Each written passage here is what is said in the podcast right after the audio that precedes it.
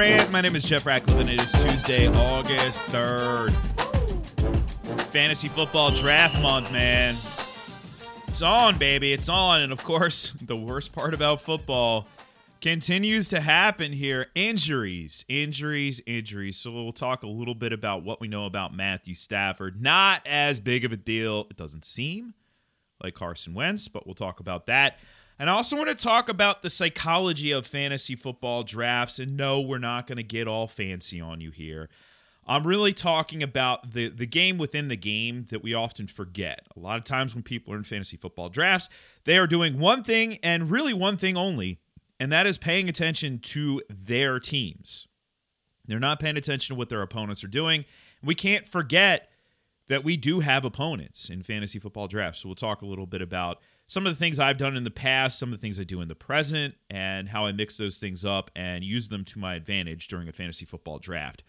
But let's talk about Stafford. So here's the deal uh, he was in practice, he did bang his throwing hand thumb into a helmet of one of his uh, teammates and Sean McVay talking after he said hey it's a freak thing but it's something that consistently occurs uh, he did say essentially, though, that he also has thought about uh, putting some sort of padding on the helmets to prevent or at least soften this sort of thing. Because he is right. This thing, this type of thing happens all the time with quarterbacks, unfortunately.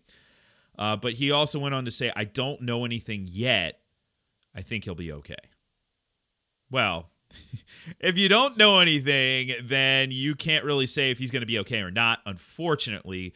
So we really don't know where Stafford stands as of right now. I've already had people reaching out to me because this news broke last night, and I, I had people saying in their fa- in their dynasty leagues that the initial FAAB run for John Wolford was upwards of twenty five percent. Um, that's pretty darn bullish uh, especially if it's a one quarterback league. Uh, in a two quarterback league, it's still pretty darn bullish, and it's assuming that this would be, uh, you know, if you're spending 25% of your FAAB, you're saying that this is going to be a lengthy absence for Stafford. And I don't think that's necessarily going to be the case. Uh, you know, it is certainly concerning for the Rams. Uh, you make a big deal to trade for this guy. This guy's maybe the missing piece because you obviously have a pretty darn good defense. You have a lot of good pieces in place on the offensive side of the ball and not only you know you, you start the the basically your your training camp off by losing Cam Akers, and now you have Stafford all banged up. Uh, it is a little concerning, but we're gonna have to monitor this one. Everything for the Rams in terms of fantasy hinges on Stafford. If Stafford is not in this, you know, not on the field for this offense, Robert Woods isn't isn't appealing to me. Uh, Tyler Higbee is not an upside tight end option. Cooper Kupp doesn't have the same appeal. Even Darrell Henderson, who obviously is going to still, you know, regardless of who's under center, is going to run the football. It's the same argument I made about Jonathan Taylor yesterday on the podcast. He's, Jonathan Taylor is going to run the football, whether it's Carson Wentz or Jacob Eason or freaking me out there. Well, maybe not me. But it's a little bit of a different case with Henderson. I mean, yes, he's going to run the football, but he is not quite the early down runner of Jonathan Taylor. So it would certainly be concerning if Matthew Stafford missed any time, but right now that's a, that's a huge if. And I'm not willing to overreact to this type of information. I think uh, obviously, hey, using 25% of your FAAB on John Wolford is a huge overreaction. Even if he is the freaking starter for the entire season, is he really worth that? I mean, I know he's a mobile quarterback, but I don't know, man. So we're kind of in wait and see mode. Fingers crossed, because certainly really excited for Stafford. This would be, you know, this would just be a crappy way to start the season if he like if he was like pupped or something. But again, I don't think that's what's going to happen. I think he's going to miss a couple days of practice. The hand's going to be a little bit sore, but ultimately, hopefully, he'll be okay. Again, I am basing this on nothing. So as we get more on that, I'll update you here on this podcast. But want to dive into the psychology of fantasy football drafts because I think it's a really important topic that basically never gets discussed.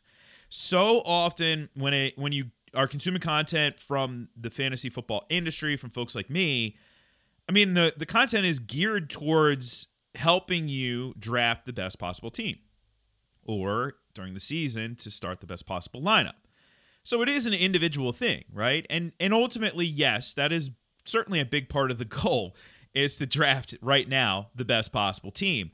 But so often with that content and with the focus, we forget that fantasy football is is not an individual game. You're not competing against yourself, right? You're not trying to improve your PR or something like that. You're playing against opponents. And it's easy to see that each week during the season. You have your opponent for the week if you're in a head-to-head league, or if you're in a points-only league, you're playing against everybody every week basically. But you have your opponent, you know that's your opponent, and that's the focus. However, in a draft, you're still playing against your opponents because you're all drafting from the same player pool, right? And your objective is to come out of that draft with the best possible team and hopefully the best team of anybody in the draft, right? So you're competing for those limited resources against your opponents. And part of that competition isn't just knowing more than your opponents, isn't just coming in with that knowledge base and with that skill set of being able to outdraft them, but there is a very real psychological component to fantasy football drafts, especially if you're drafting against people who, sure, maybe they've played for 10 years, 15 years, whatever. But how often are they actually drafting? Are they drafting two or three times a year? You know, those folks, two or three times a year, they basically have never gotten much better at drafting. They're not bad at drafting, but they're not good at drafting either. They're kind of there. And those folks are going to be at various points during the draft in moments where they certainly are outside of their comfort zone, where they certainly don't quite know what they're doing, right? And we want to seize on those opportunities. We want to seize on the opportunities before the draft to play some psychological mind games. So I want to talk about that, some of the things I've done in the past uh, here with fantasy football drafts. So why don't we do this? We'll take a quick break and then we'll dive into some of my strategies for draft day psychology.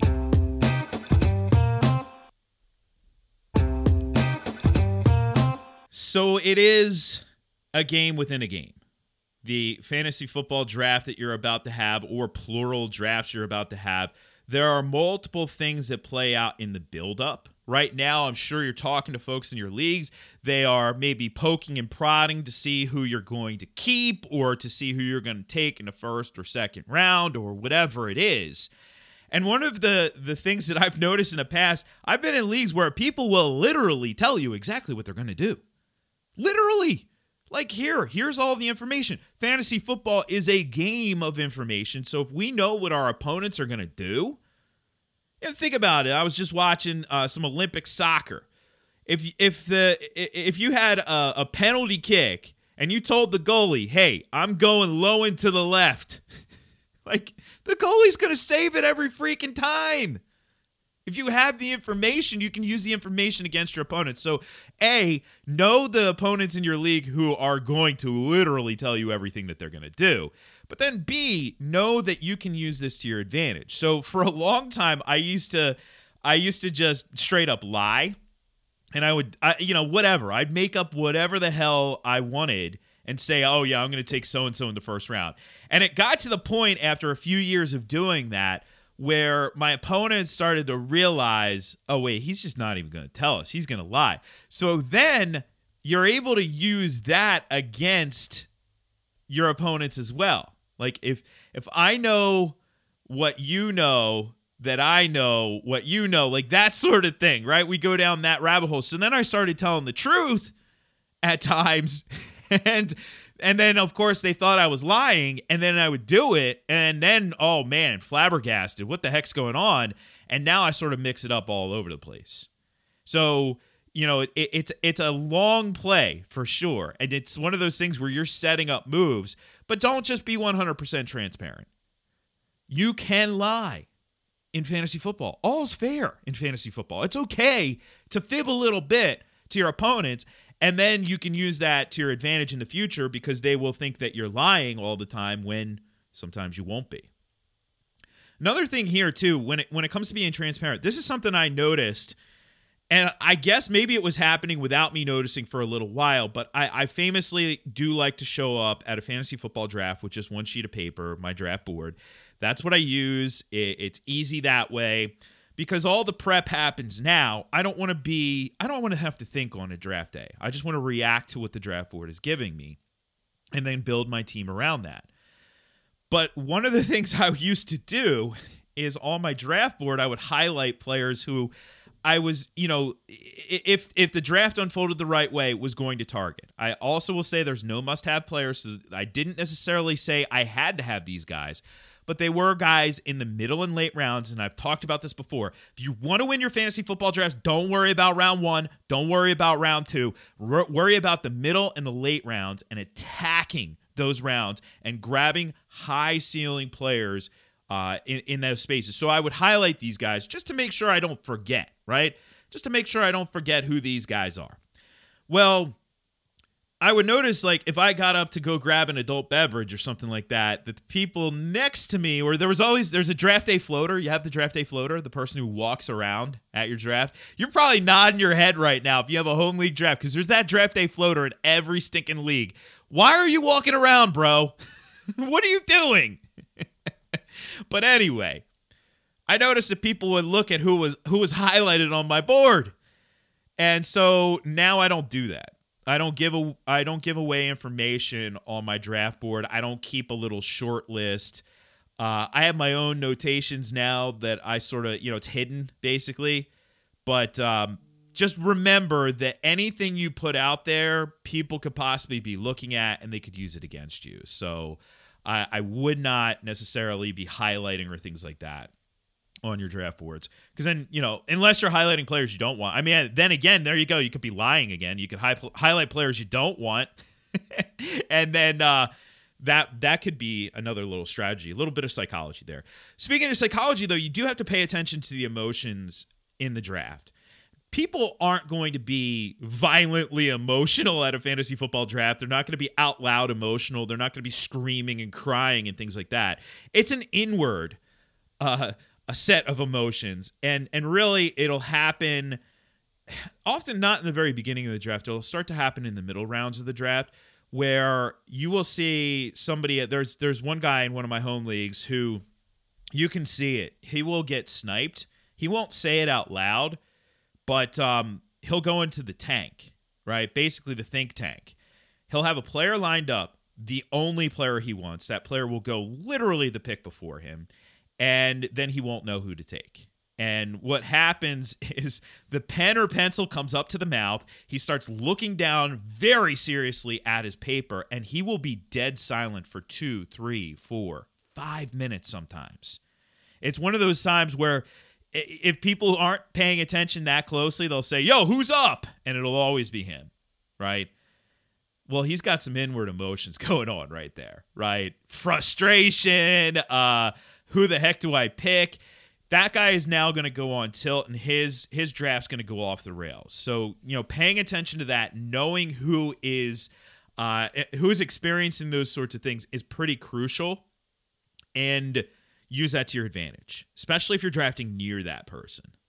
You know, definitely use that to your advantage.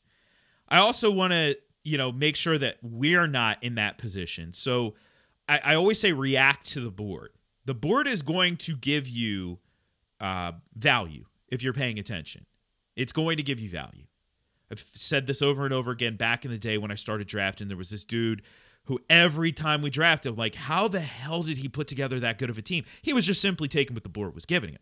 So react to the board and don't panic if there's a run. Like this year, if there's a tight end run, you don't want to be at the back end of that run because typically that means you probably reached on somebody. Like say, you know, it's the fourth round, the the big three are already off the board, fourth round of a 12 teamer, and you see Kyle Pitts, TJ Hockenson and like Mark Andrews go. You don't want to take Dallas Goedert or something like that. Heck, I wouldn't even go with Mark Andrews or TJ Hockenson in that range. I'd go around later on those guys, but you don't want to overreact. Let somebody else do that. Because, hey, if a little run happens, remember, for every one of those runs, and I'm not going to say a wide receiver run because, of course, like wide receivers are the most selected players in drafts because there's more of them than any other position. You have to start more of them than any other position. But for every one of those runs, remember, when that run happens, that means there's somebody who probably should have been picked in that range who wasn't, who's going to fall into your lap. So when a run happens, don't panic. Don't don't uh don't overreact to a run. Like there you go. There's a theme again. You don't need to get in on the run. What you need is to scoop the value. You know, we ultimately, inadvertently, maybe we start runs, but we don't finish them, right? So don't panic there. And honestly, if if a player goes right before you who you wanted to pick, guess what? There's going to be other players to pick. You know, don't ever key in on just that one player because you don't want to be like that guy who who goes on tilt uh, because he got sniped. Should never, ever, ever be sniped in a fantasy football draft because you should always have a, a, few more players to draft, right? There's always more players out there. So a little bit on the psychology. I, I think that it's a an element to fantasy football drafts that is not used enough, and you don't have to be a dick about it too. You can, you know, all's fair in fantasy football, and you know, really the idea here is to keep your opponents off balance, right? If they are off balance, then you have an advantage. At Jeff Ratcliffe on Twitter, at Jeff Ratcliffe on Instagram. Use that hashtag RatPack. That way I know you're a listener of this podcast. And FTNFantasy.com. Go check out the Fantasy HQ and our draft kit over there at FTNFantasy.com. All right, I'll catch you on the flip side for another edition of the pod. I'm Jeff Ratcliffe, and I'm out.